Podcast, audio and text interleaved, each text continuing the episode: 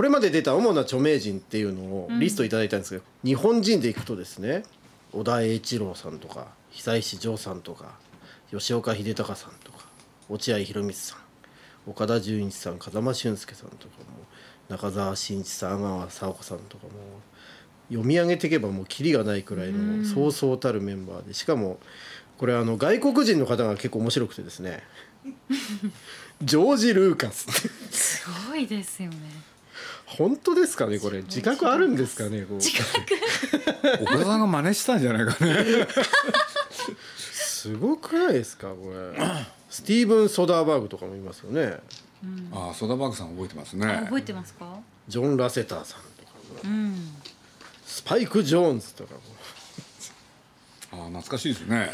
すごいですすごいよねね日本人もねもっと読み上げ倉本壮さんとかも出てらっしゃいますね。養老孟司さん上野千鶴子さん渋谷陽一さん立花隆さん秋元康さん。秋元康さんも出てらっしゃる。まあ、あのピンキリってのはまさにこのこと。もう霧の末席に僕なんかジョージ・ルーカスから与田健一まで。本当ですよもう。でも依田さんはあれですよ。リスナーにファンがたくさんいるんですよ。いやいやいやもうね。与田っちは結局はい。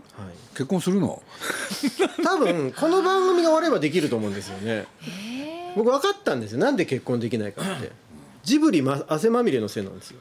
えー、本当に？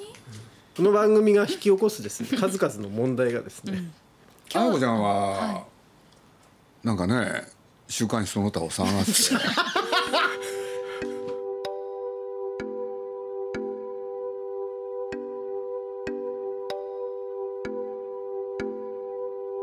かげさまで。鈴木敏夫のジブリ汗まみれが本日10月1日で10周年を迎えます。2007年10月7日の放送開始から519回目の放送となります。そこで今週と来週は汗まみれ10周年変わるものと変わらないものと題してお送りします。出演は鈴木敏夫さんと今回で50回目の出演になる名物コーナージブリラブまみれのレギュラーでありそのキャラクターで多くのファンを獲得している日本テレビの依田健一さん。そして秋田から上京してちょうど10年この番組のナレーションを担当しています私伊藤彩子です。いや最初に出花の口って申し訳ないんだけれど10年経った、っていう実感がないんですよね。あそうですか。いや本当に。それでねなんて言ったらいいかな。まあこれいろんな理由があると思うんだけれど思いつくまま言っちゃうとね、あの一つはね僕はあの区切りとかそういうことあんまり考えない方なんですよ。でどういうことかって言ったらね個人的なことで言うと誕生日とかってあるでしょ？はい。ずっとね誕生日だからって家族で祝ってもらうとか、そういうことってね全然なかったんですよね。っていうのか僕らの世代みんなそうですよね。でも結婚して子供ができて放送誕生日の日には祝うとかそういうことはやるんだけれど、僕自身のことで言うとあの誕生日っていうのが年を取ってからあの祝っていただくようになってね。でも若い頃ねそういうの一切なかったの。だからまあ年を取ったから長く生きたいねっていうことで それでねそういうことあるのかなって。だからある時もそれは例えばハウルの時にそれこそキキムタクさんにね、花束渡された時は驚いたりしてえそんなことがあるんだとかね。でまあそういうことで言うとまあこのね数年っていうのか多分十何年なんかみんなに祝っていただくようになって。まあ、これは年寄りになった証拠だなとかね そんなこと思ってんだけれどそれがまあ一つと、からもう一つはね僕昔からねそのこれ僕と宮崎駿とすごく一致するところなんだけれど何何周年記念ってあんまりねまあ好きじゃないっていうのかやったことがないんですよだからスタジオジブリもね、まあできてから随分経つんだけれど、まあ例えば5年経った時10年経った時10周年とか5周年とか全くやらなかったんですよ。というのかととと同時に実はいろんな方から10周年ですねとか。ね、15周年ですとかねっていろんなこと言われたけれど、そういう時にもね特段何もやらなかったんですよ。でこれなんでかっていうとね宮崎駿と僕のなんか一致するところでなんか周年企画やるとその後ダメになるっていう。ね、でそれねどっかで恐怖なんですよ。うん、これで、まあ、いろんなものを見てきて大体周年企画ってうまくいった試しが、だって素晴らしいものが周年企画で何かあります？ないんですよ。だから実を言うと宮宮崎駿宮さんもね、まあ、僕は彼のこと宮さんって言っちゃうんでと僕の中でもね周年企画をやろうっていう発想はゼロ。じゃあねまあなんていうのかな。人間って現在未来過去現在未来あれ？現在未来過去。現在か。とあるでしょ、そう過去のことを思い出していろんなことをやるっていうね習慣がないんですよ。だからまあね僕まあこれよく公言してるんですけれど、まあ、宮宮さんと付き合ってかれこれ40年。かれこれ40年なんですよ、まあ、正確に言うともう少しね39年かな。だけれど2人でね、まあ、よくしゃべるじゃないですか。でもそのしゃべる時にやっぱり昔話がないっていうのは大きな特徴。うん、ナウシカの頃こういうことあったよねとか、ね、ラピュタの時こうだった「千と千尋」の時こうだったって何にもないんだよね。でじゃあ一方ね、ね、未来についてビジョンを話し合う、これもないんだよね。ああそうなんだ。今なんですね常に。そう、うん、そうするとねあのー、これねなんかなんかある立派な考えがあってそうなってるんじゃなくて、うん、とにかく喋ってる内容は今ここ、うん、いつも今ここなんですよ、これで昔話はしない。未来のビジョンは語らない、うん。だから多少かっこよく言うとねなんか過去をクイズ未来を憂えず今ここに生きるっていうのかな、うん、ななんなんだろうね。で大体ね過去は水に流してんですよ。ほんで明日は明日の風が吹く、うん、そう興興味があるのは今この瞬間？うん、で特にその傾向がねどんどんどんどん激しくなってる。ああそうなんだ。でなんでなんだろうって。だからね最初からこんな水を差しちゃって申し訳ないんだけれどその10周年に何の意味があるんだろうとかね。でだからジブリだってね、まあ、一つだけたまに困ることがあるんですよ。あのたまにねまあいろいろ作ってきたでしょ。そうすると何周年ってやってないから会社できて何年経ったんだっけっていうのがよく分かんないわけ普通は創業何周年とかやりますからね会社って、あれって世界中なの？どうなんだろう、でもあの俳優さんとかそのアーティストの方とかいろんな方にインタビューするとそういう10周年とか15周年20周年をすごく大事にされる方と、もうやっぱり私たちはそういうものにこうなんだろうな惑わされたくないんだ。ただ過ぎていく5であって10であって15であって、そこをいちいち区切る理由がありませんって答える方と今まで出会った、うん、方たちの中で分かれる気がしますね。お正月もそうなんですよね。あお正月もです例えば年の区切りとして大晦日があって年が明けるじゃない。で新しい年に向かってね抱負をって言われると困るんだよね。いや特にっていうね 嘘これは何なんだろうなっていうね。うん、あでも私そのエブリィを卒業して全く違う生活に今なって、うん、そのエブリィをやっている時そのレギュラーの番組をずっと持ってる時ってああいうことをしてみたいとかこういうことをしてみたいっていう将来への願望とか仕事に対してのそういうものがたくさんあったんですけど今ね全くなくなっちゃったんですよね。それってさ、うん、中学とか高校の時にね、うん、中間考査とか期末テストあるでしょ、はい。うん、そうするとその勉強しなきゃいけないある期間、試験が終わったらこうしよう。試験が終わったらああしよう。それだったのかな。で終わるとさ、なんか全部忘れちゃってさ。すよ。そういう願望すらなくて今はでも本当にまさに日が昇って日が沈む瞬間を見ることの幸せみたいなのをちょっとお年寄りみたいですけどなんか感じててこう丁寧に例えばお食事を自分で用意していただいて家の中をきれいにしてとかもう本当に何気ない毎日を大切にこう昨日と変わらない今日今日と変わらない多分明日も来るのかなっていうだからぼ僕なんかもそれで言うとね、ええ。実を言うともう3年4年になるのかな宮崎駿っていう人が引退？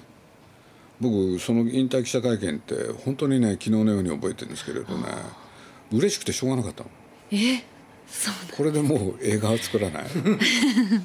ね？そうもう作らなくていいんだと思って。でできたら早くねジブリも畳んでね。これでまあやっとこれからは自分の時間を生きる、っていうんでね僕いろんなもの用意したんですよ。おうあのーね世界文学全集を買うとかねね、えから僕ね落語のねビデオも全部集めたんです。これでまあ、まあ簡単に言うと好きなもんですよね、まあ世界文学全集日本文学全集ね古典文学全集、それから落語だ映画だ本当に集めたんですよ、で要するにねもう本当にある見切りがついたら、これをねちゃんと見たり読んだりする。なんてやってたらねちょっと予定が今繰りつつあって。だって今のがなんか逆に忙しそうですよね鈴木さん、忙しいんですよ。忙しそう、ねむちゃくちゃ忙しいんですよ、でそれもこれもまず第一にねえまあ宮さんが引退撤回で新しい作品を作る、まあ、僕としてはやめてよですよね。そうすると僕の立てた計画は一体どこ行ってしまうのかでしょ？だからそういうことを思うことは分かるよ。だからすごく分かる、だって僕だって本当にそう思ってたもん引退したらこうしようああしようって言って、でいろいろね宿題をね作るのが好きだったんです僕、あそこのねあの集めといたビデオも整理しようとかね。なんかどうでもいいようなことばっかり考えてね、でも結構ねそれがねささやかな楽しみ。そうですよね。でも結局はね、まあ映画作らないっていうことで何が起きたかって言ったらね僕が暇になったっていうことに過去いろいろお付き合いのあった方からものすごい連絡が来てねちょっと会いませんかっていうね。それで結構忙しくなってでその上にプラス宮さんの引退撤回って言ったらねまたぞろね前と同じっていうのかもっとそれ以上？だから僕ねこの間もねあのヨダッチと別の会で会った時にふと漏らしたんですよ、あの今年の夏休みね僕実は丸10日間僕生まれて初めてなんですけれど本当にね夏休みを取ったんですよ。はい。へえ10日間、10日間、うん。これ僕今までね最大でも3日しか取ったことなかった。それもまたそしたらあのヨダッチがね、何してたんですか?」って、ほんで僕こう言ったんですよ「いやちょっと孤独になる練習してた」って。へえ。いや本当なの。た例えばどういう練習なんですか？それは。いやまず人に会わない。いい言葉だなと思ったの。言葉のあ孤独の練孤習って。独になる練習。ヨダッチがね感動感心してくれたの、でそ俺はそんなつもりなかったんだよ、だって本心だもん。だって人に会ってたら日常過ぎてっちゃうでしょ、そしたらそれに流れされてったら、またいつもと同じじゃない、だから一回ね時間を止めてみたかったんです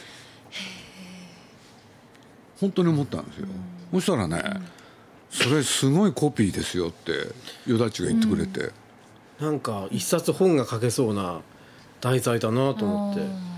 確かに。いや本当に。えで実際にその時間を止めてみてどうだったんですか？まあ結局僕何やったかというとね、まあ、週刊誌である連載をやってて、その連載が1回分が文字数にすると2400字。それをね、まあ、10日間のうち8日を使って1日1本ずつ書いてみようと。これで昼間まあ行きつけの喫茶店があるんで恵比寿に。そこへ行ってその日何書くか考える。これで考えた後戻ってきてやり始める。でその時にねやっぱり誰かからお誘いが来たりするでしょ、でそれを心を鬼にして断る断るんですね。そう。でないとここで気が緩むと終わりなの。そうかそうか。確かに、うん、で僕まあ実は野球が好きでしょ、で野球が好きだからつい夜ナイターをテレビで見ようか。っていうのもね、えテレビも禁止ですか？我慢したの。これでひたすら一日、まあ、朝起きて夜寝るまでその原稿のことだけ考えるわけ。これでとにかく一日一本。でやってみたら8日間ね8本できたんですよ。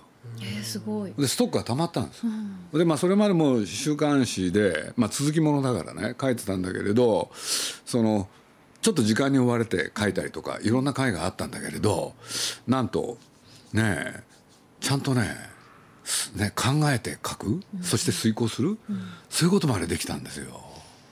これで8日間終わった時にね、8本の原稿が目の前に並んだでしょ？そしたらねあの結構書くの大変なんですよやっぱり、ね2400字で、まあ書いたら2万字ぐらいでしょ、そしたらね妙なねなんて言うんだろう。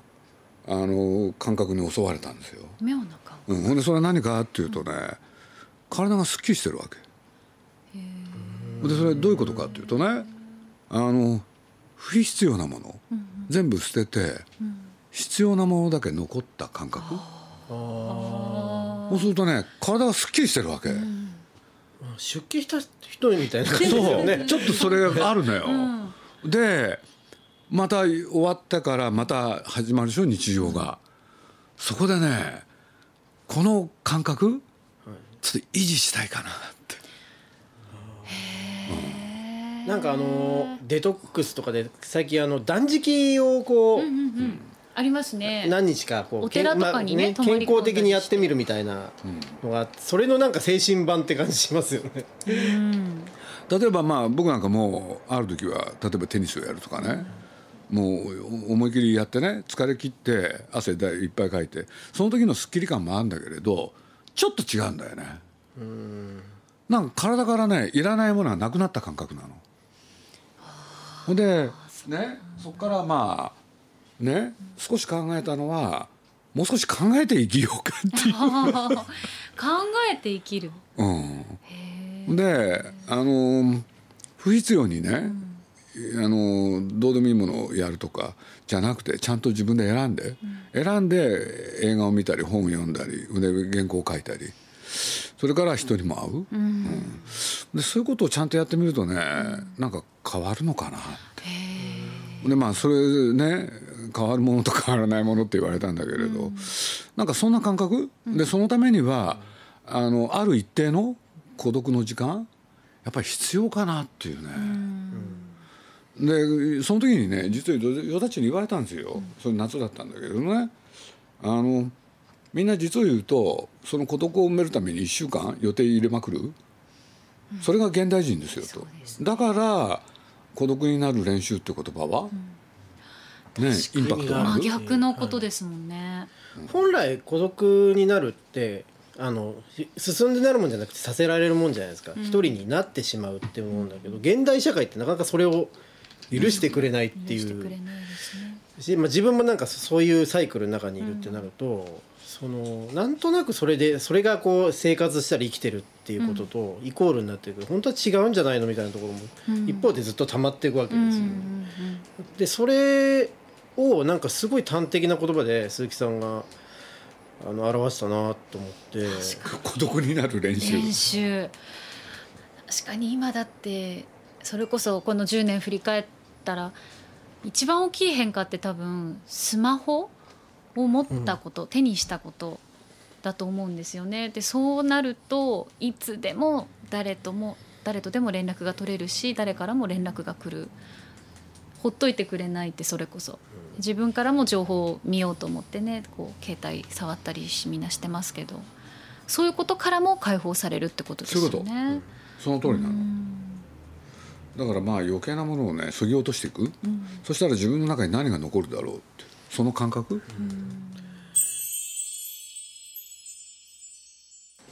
僕これあいろいろ思い出してきましたよ。4回目僕ジブリ汗まみれの名物会って結構あると思ってるんですけど、僕好きなやつだとこのねあのあるある夜タクシーの車内にてってあって、えー、どんなのですか？これね聞いたことない？ない。あまだその時やってなかったから。はい。すごい番組で、あの鈴木さんがこ東小金井からねこうレンガ屋に移動するまでの間タクシーその日は乗って、そのタクシーの運転手さんと喋ってるのをただ流してるっていう、これ僕考えたの。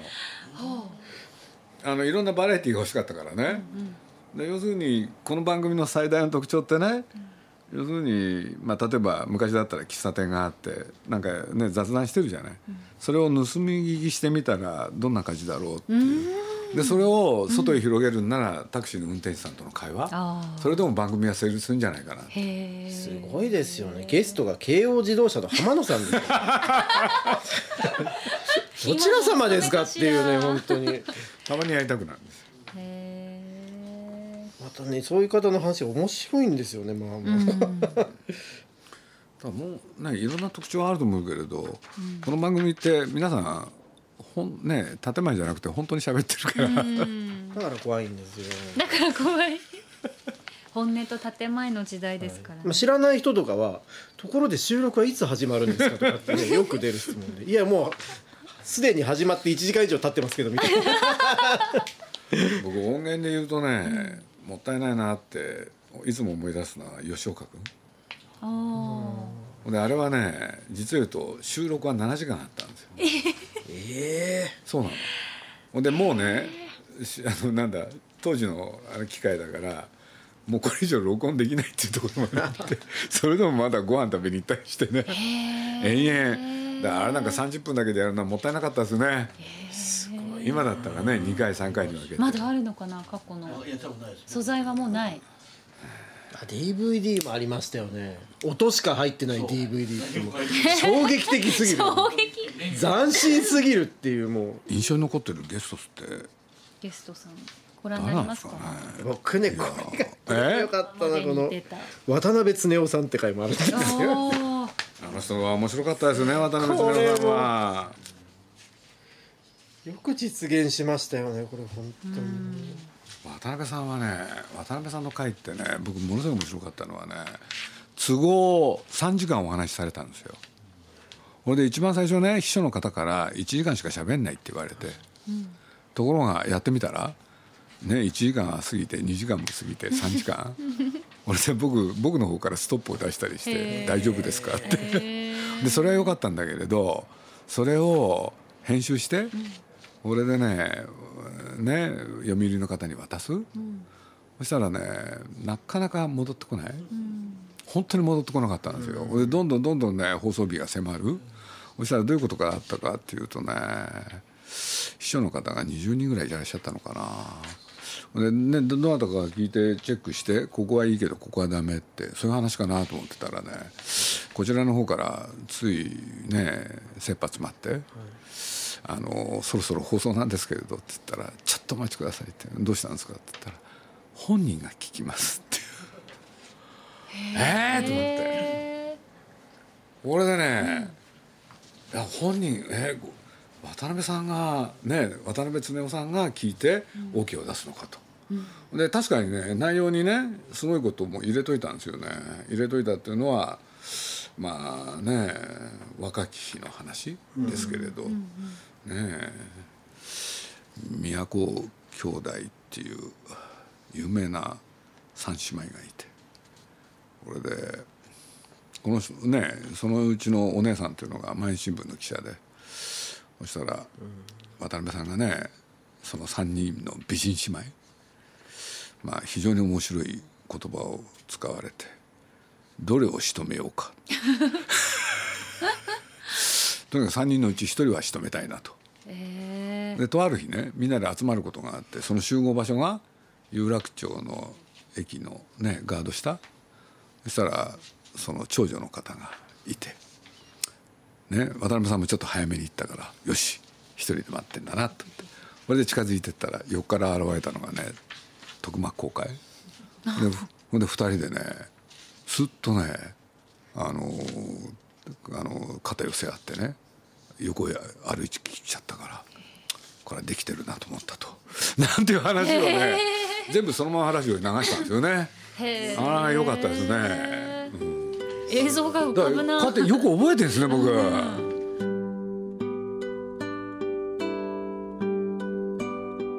汗まみれ10周年。変わるものと変わらないものまだまだ話はつきませんがこの続きはまた来週お届けします。今後とも鈴木敏夫のジブリ汗まみれよろしくお願いいたします。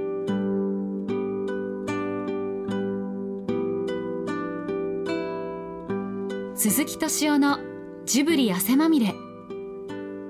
この番組はウォルト・ディズニー・スタジオ・ジャパン。ローソン。アサヒ飲料。日清製粉グループ。au ブルボンの提供でお送りしました。